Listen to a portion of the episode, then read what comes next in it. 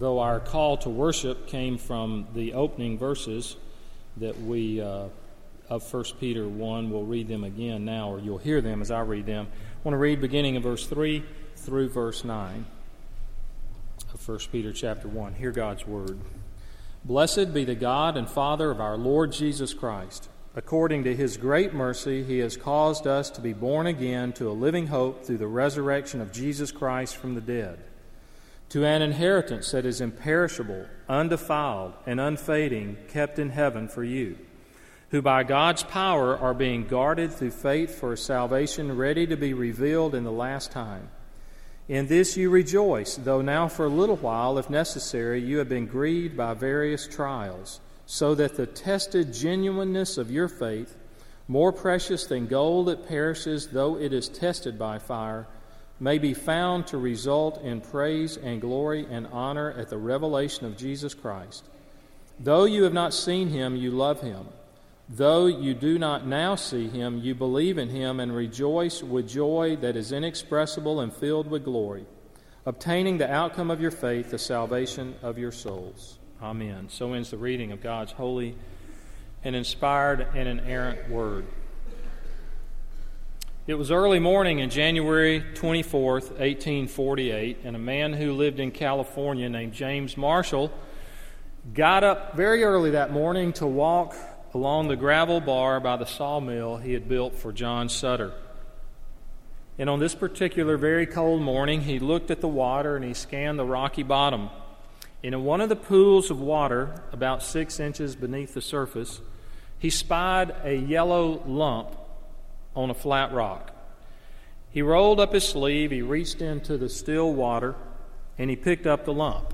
It was about the size and the shape of a nickel. It was gold and shiny, but it did not sparkle. It looked like an old piece of chewing gum. It was small, but it was heavy and it was a very strange find among the rounded stones in the river. So he immediately thought it might be gold, but he wasn't sure, so he tried a very simple test. He laid the lump on a smooth rock. He picked up another rock and struck it, and instead of breaking, it changed shape. That was the discovery of gold in California, which led to the gold rush of 1848 and 1849. Very interesting. When he discovered that rock that morning, or that gold, San Francisco had a population of 459 people. And one year later, there were 25,000 people there. And so, for the next several years, thousands and thousands of people from all over the world came to California in hopes of finding gold. In this passage, as well as other passages in the Bible, your faith, Christian, is compared to gold, something valuable, something sought after. This is the second in a few sermon, a series on a few sermons on Christian perseverance, how to have strong faith when you feel weak. One of the obstacles to persevering in the Christian life is trials, trials of all types. They will test your faith. They will make you question your own character. They will make you question the character of God. They will make you question what is real and what is not. And so there is help here in 1 Peter chapter 1 for handling trials and difficulties. Trials are a normal part of life. They're a normal part of the Christian life. Sometimes people give the impression that to become a follower of Christ is to say goodbye to all your problems and all your troubles, and then the purpose of the church is for people to dress up and act happy all the time. And it just isn't so. This week, uh, on Monday, a guy recommended this book to me, and so I got it by Wednesday, and I'm about halfway through right now. And um, last week I mentioned a book, and the guy told me after the service, he said, I downloaded it on my Kindle during the service immediately, right? Don't do that, because this is be, you'll find this more interesting than what I'm getting ready to tell you. But the title is The Secret Thoughts of an Unlikely Convert. It's by Rosaria Butterfield. Its subtitle is An English Professor's Journey into Christian Faith. Uh, let me read you the back of her description or how it's described. Rosaria, she was a, she was a PhD, she was an English professor and head of the Department of Women's Studies at Syracuse University. And she said Rosaria, by the standards of many, was living a very good life. She had a tenured position at a large university in a field which she cared deeply. She owned two homes with her partner in which they provided hospitality to students and activists that were looking to make a difference in the world. She was involved in volunteer work. At the university, she was a respected advisor of students in her department's curriculum. Then, in her late 30s, this was in 1999, Rosaria encountered something that turned her world upside down. The idea that Christianity, a religion she had previously regarded as problematic and sometimes damaging, it might be right about who God was. The idea seemed to fly in the face of the people and the causes that she most loved. What follows is a story of what she describes as a train wreck at the hand of the supernatural. These are her secret thoughts about those events, written as only a reflective English professor could. Uh, she says that the word conversion is far too tame to describe what went uh, on with her. She said, I know of only one word to describe this time released encounter, and that is impact. So she says meeting God and being converted to Christ was an impact that affected her life and many others. But trials, even from the outset, are a normal, inescapable part of living for God. I want us just to look for a few minutes at verses 6 and 7. Uh, I'll refer to what's around it and what comes after it, but just mainly verses 6 and 7. Because when he says in verse 6, In this you rejoice, though now for a little while, if necessary, you have been grieved by various trials what Peter is doing is rephrasing. He is restating what the Apostle Paul says in Philippians when he says, Rejoice in the Lord always. Again, I will say, Rejoice. Have you ever been offered unsolicited advice by someone who has not experienced what they're talking about? Someone who has never raised children giving you advice on how to be a parent? Someone who has never experienced the death of someone close to them giving you advice when you are going through such. Now, the intentions may be admirable, and their love may be genuine for you, and their advice may be dead on. But you probably give more attention to the advice offered from someone who has firsthand experience. So when I read books and articles by Joni Eareckson Tada, who has lived most of her life as a quadriplegic, when she writes about handling trials, in my opinion, school is in session. And she wrote this I think the Apostle Paul is in the best position to make such an exhortation because of his example. She's talking about when he says in Philippians, Rejoice in the Lord always. She says, He has credibility.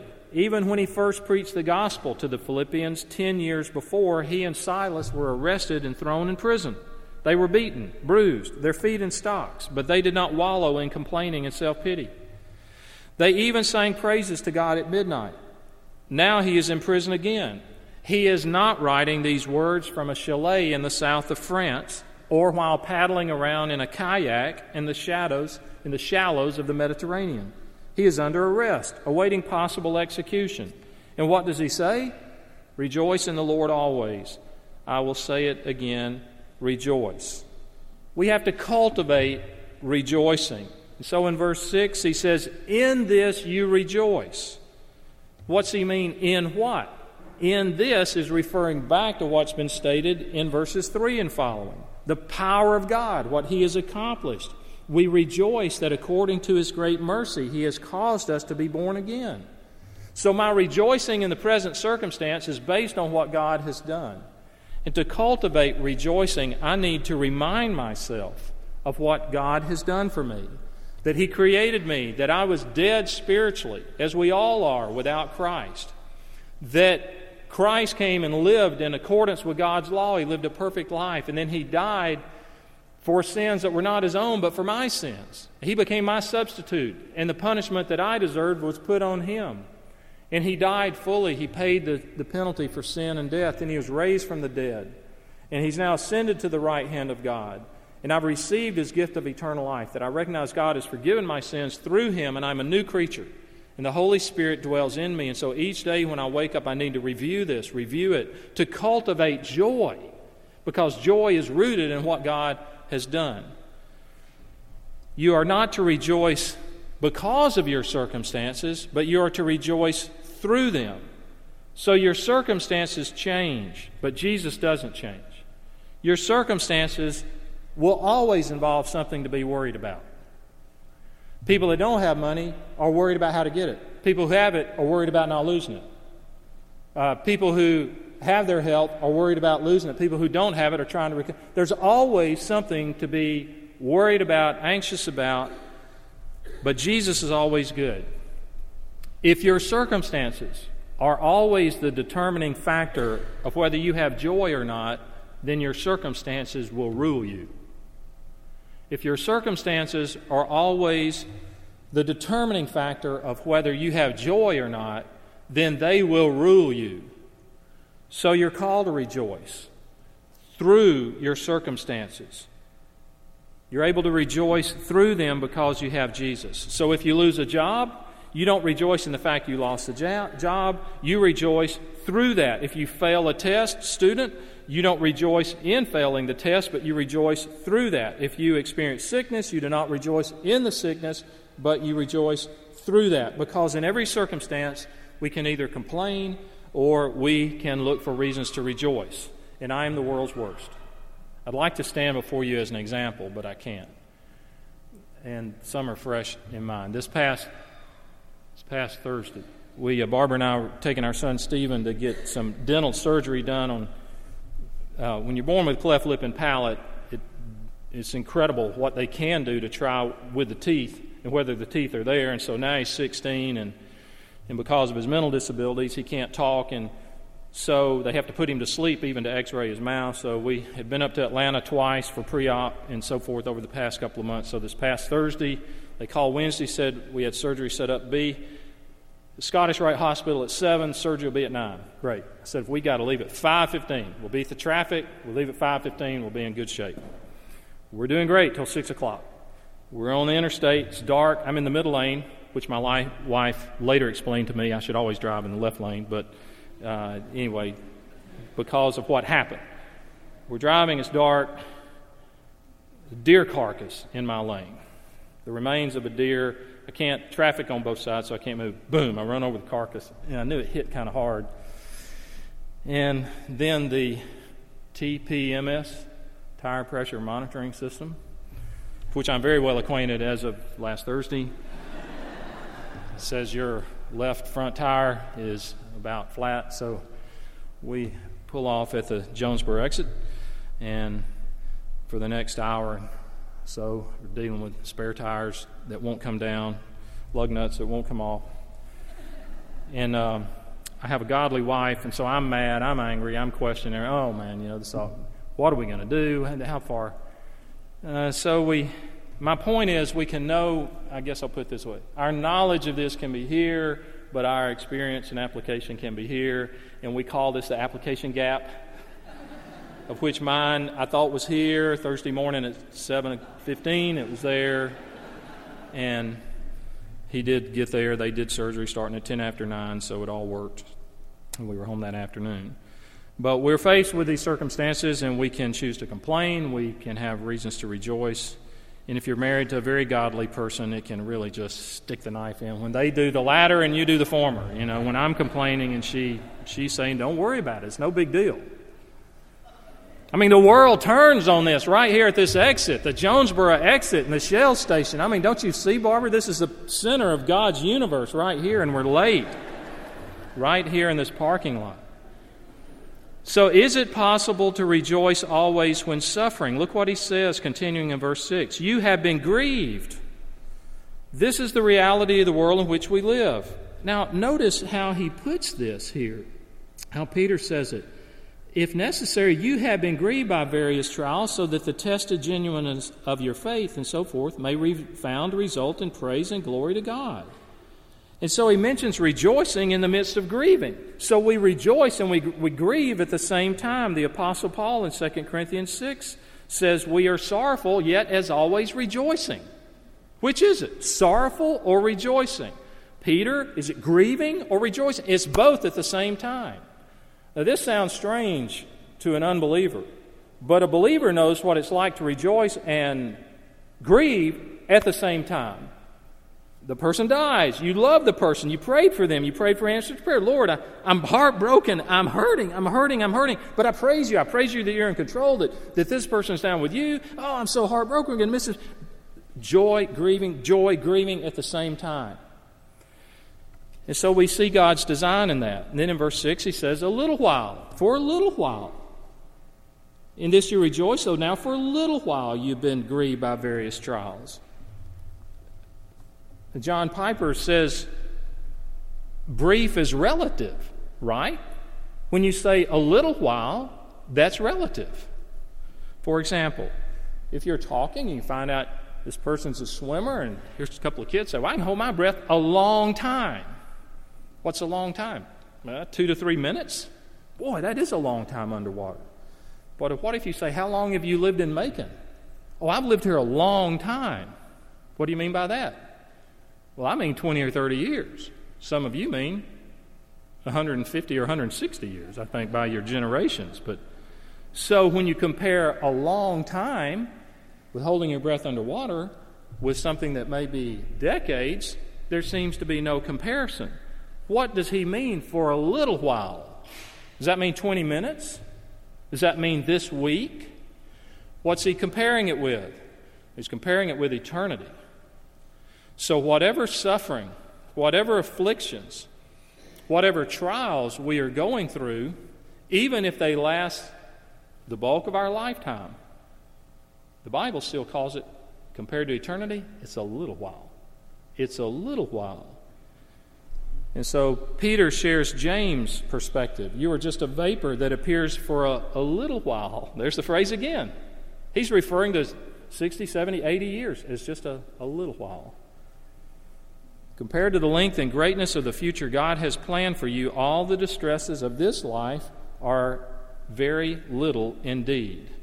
And then he says, You've been grieved by various trials. And the word various there is comprehensive. I mean, it means all types. And there are many types. We know Peter, in the remaining chapters of this letter, on through chapter 5, he mentions a lot of those. One is an abusive world.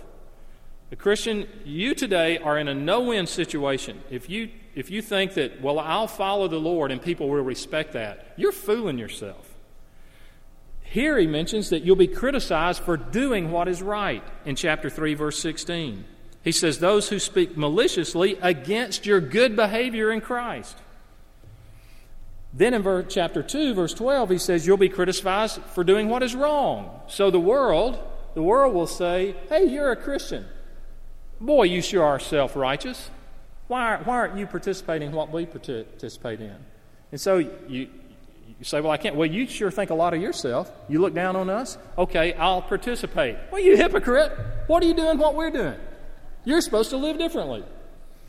And then it says in chapter 4, we'll be criticized for not joining in socially on occasions. It says they think it's strange that you do not plunge with them into the same flood of dissipation. Then in chapter 4, it says you'll be criticized for being religious. You'll be insulted because of the name of Christ. Then he mentions other type trials, difficulties at work in chapter 2, verses 18 and following. The workplace has always been a place of difficulty for Christians. Uh, and when I mean work there, it means the arena where you serve, whether it's a job, whether it's a profession, whether it's as a student, whether an athlete. So I think it's broad there. Wherever there's a system of work and labor and authority, that's what he's talking about. And so it's not realistic to think that your walk with Christ is going to be problem free in the world. It doesn't mean you compromise, but you should not expect that it will be easy. I know of a, uh, a young man who, out of college, uh, got married and took a job, and he was really excited about the job. And he wanted to serve Christ. He was trying to grow as a fairly young Christian. And the night came where uh, the boss said, We're going to entertain these clients. Go with us. This is very important. These clients are coming from out of town, I believe. And they go to a, I think it was in Atlanta. And to his surprise, they go to a uh, gentleman's club where no gentleman would go. They go to a strip joint, a high dollar strip joint. That's what it is. And they get out of the car, and he says, I can't go in. And the boss says, this is real important to me. I need you to go in because they have these clients and we're going to entertain them. He said, I, no, I can't do that. He said, Why not? He said, Because if I go in there, I will be breaking my marriage vows. And the boss said, This is very, very important. And the fellow said, I'm not going. And now I don't know if he lost his job, but he was prepared to lose his job at that point. Play, it's just it's, it's places of difficulty where there's compromise or whatever it may be. I'm going to move on. He mentions the trials of being married to an unbeliever in chapter 3. He mentions the trials of spiritual warfare in chapter 5 with an attacking, attacking devil. So the trials are not limited just to these areas. When it uses there are various trials, it's comprehensive. Here's a good definition it means anything in this life which tends to trouble you, the things that tend to get you down, those qualify as trials. So, is it possible to rejoice in trials without knowing the purpose? I would say we need to know the purpose. And so it's possible to rejoice when we know the purpose God has in mind, and that leads us to verse 7. We need to understand why these things are happening. Now, I'm not talking about where we try to get real specific and say, okay, your car got a bro- your car broke down, your tire blew out the other morning. Now let's read back in everything that God was doing. Well, that that's all speculation. I mean, I can see, I guess we could see God's hand in it. It could be a whole lot worse. You could break down, blow out right you could always say it could be worse. There could have been a crash. Somebody could have been hurt or killed. But to try to interpret our, our events from the godly perspective, that's very limited because we're just looking at it from, from human categories. And God looks at things all over time, all over the whole planet, all over human history. So we're at a slight disadvantage to try to interpret things that happen. But we do know this. All right, so what can we know, Chip? This says we can know the purpose, and that is that trials are to refine the faith of the believer. I may not know the specifics, but here in verse 7, when it says, So that the tested genuineness of your faith, more precious than gold that perishes, though it is tested by fire, may be found to result in praise and glory and honor at the revelation of Christ. Peter is saying, whatever trials you are going through, ultimately the purpose is to revi- refine your faith so that the praise and glory and honor of Christ might be reflected through those. That is the purpose. I don't know the specifics. You don't know the specifics, and anybody that tries to give the specifics is just uh, speculating. So, Peter draws an analogy here of God purifying metal. And we find that through the scriptures. We find it in the Old Testament, that same analogy. You know about gold? 75% of all gold ever produced has been extracted since 1910. 75% of all gold ever produced since 1910. It's been estimated that if all the gold throughout all of history that's ever been refined, if we could put it in a cube, it would be 66 feet on each side. So I guess from here, I don't. The door's not 66 feet, so we would. It would make a cube that would fit right in here. That would be all the gold that's ever been refined in all of the world through all of history.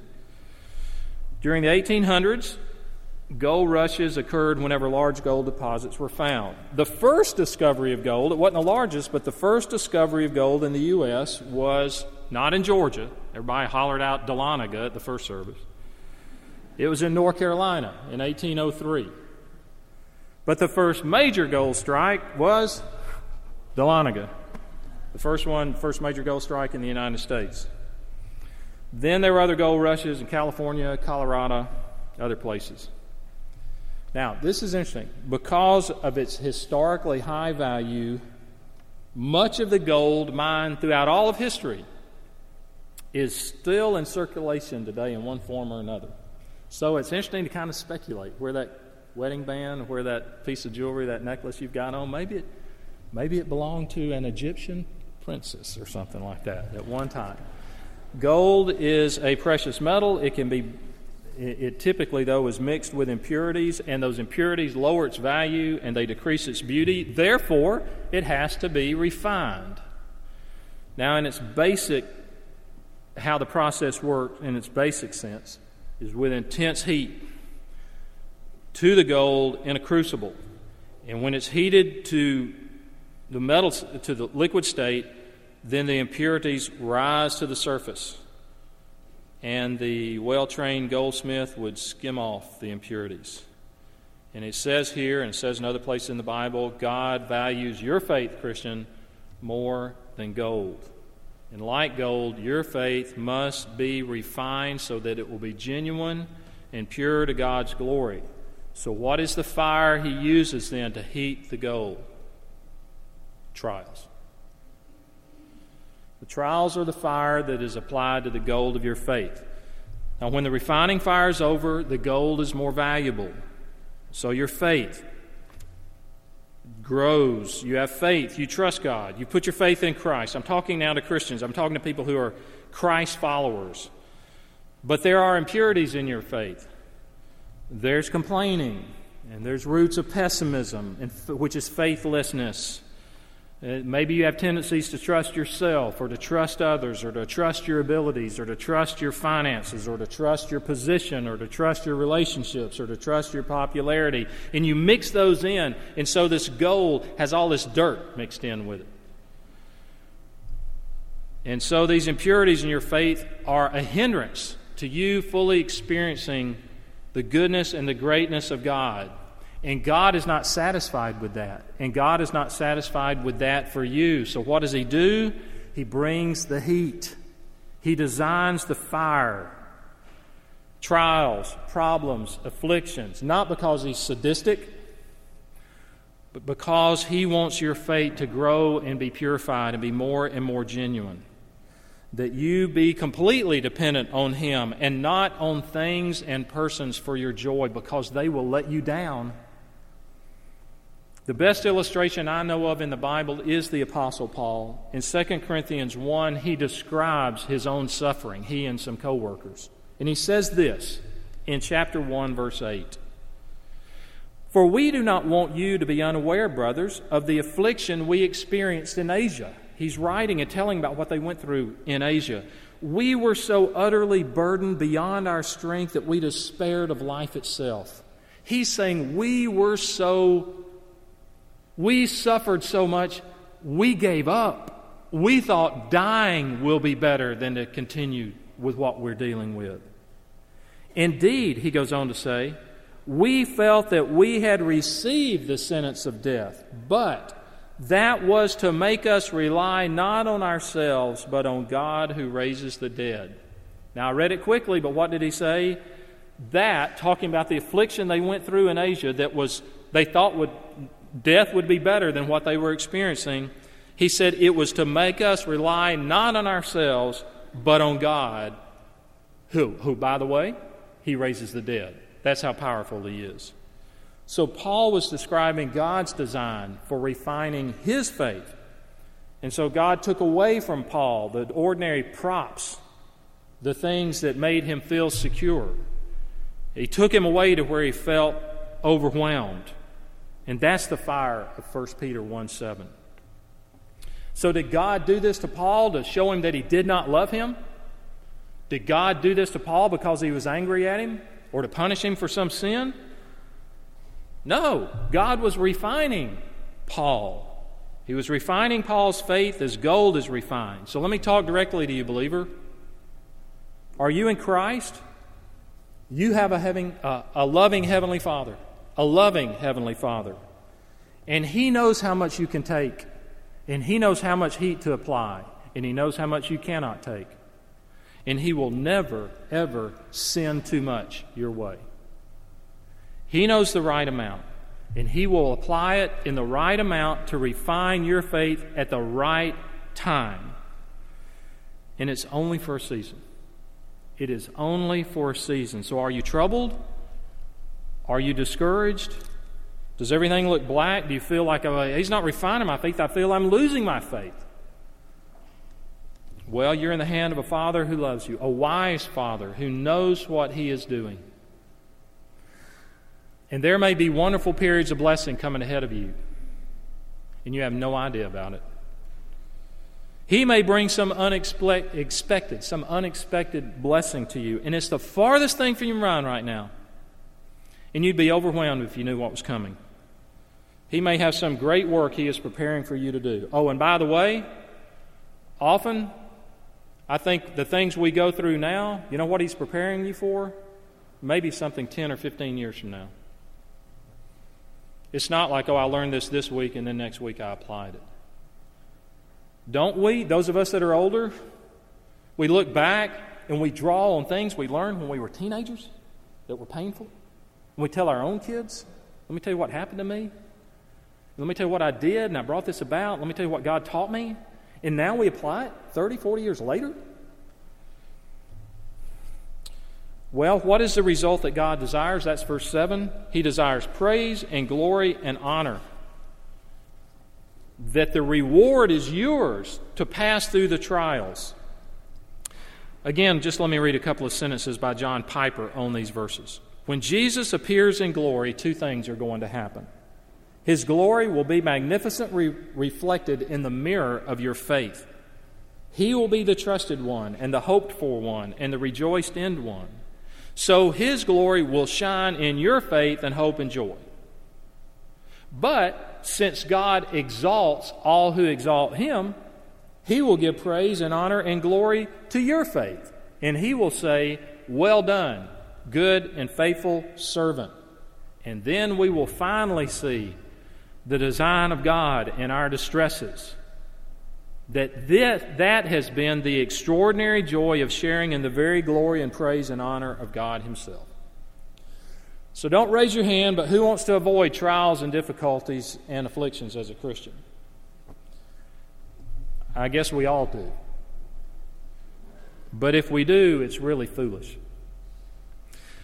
Because when we look from an eternal perspective at what God is doing through them, it would be foolish to avoid them because they are a key part of God's plan of redemption. And therefore, the Apostle Paul, I'm going back to him again in 2 Corinthians 12, he saw them as such in his own sufferings. This is an amazing verse, 2 Corinthians 12:10. He says this, "I take pleasure in infirmities." That's really there in the Bible. Trust me. I'm, I'm reading right here. Therefore, I take pleasure in infirmities, in reproaches, in necessities, in persecutions. Who takes pleasure in persecution? I take pleasure, he says, in distresses for Christ's sake. For when I am weak, then I am strong. 1 Corinthians 12:10. What produces that? That's that is a refined faith. He wasn't lying at that point, he wasn't being facetious. Those are the words of a, a very mature, seasoned believer who'd been through a whole lot. I'll close with this. Are you, those of you that maybe are science majors, are you familiar with Biosphere 2? They built this thing and they continually expanded. It's at the University of Arizona. It's a research facility I think it first opened, if I remember, it seemed like it was about 20 years ago. It may have been longer. The Biosphere 2. And it's this self contained community within this, these structures. And there are a number of, of smaller environments. There's a rainforest, there's a desert, there's even an ocean. And so they run these experiments and they're studying all these things. Well, when it first opened, the scientists sequestered. I love that word, and we're getting to use it now, okay? They sequestered themselves for two years. In other words, they locked themselves inside there. So they, they are in the biosphere for two years, and they're studying all the different environments with no outside influence. And to their surprise, they found that the acacia trees during that time bent over and snapped. And you know what they discovered caused this? No wind.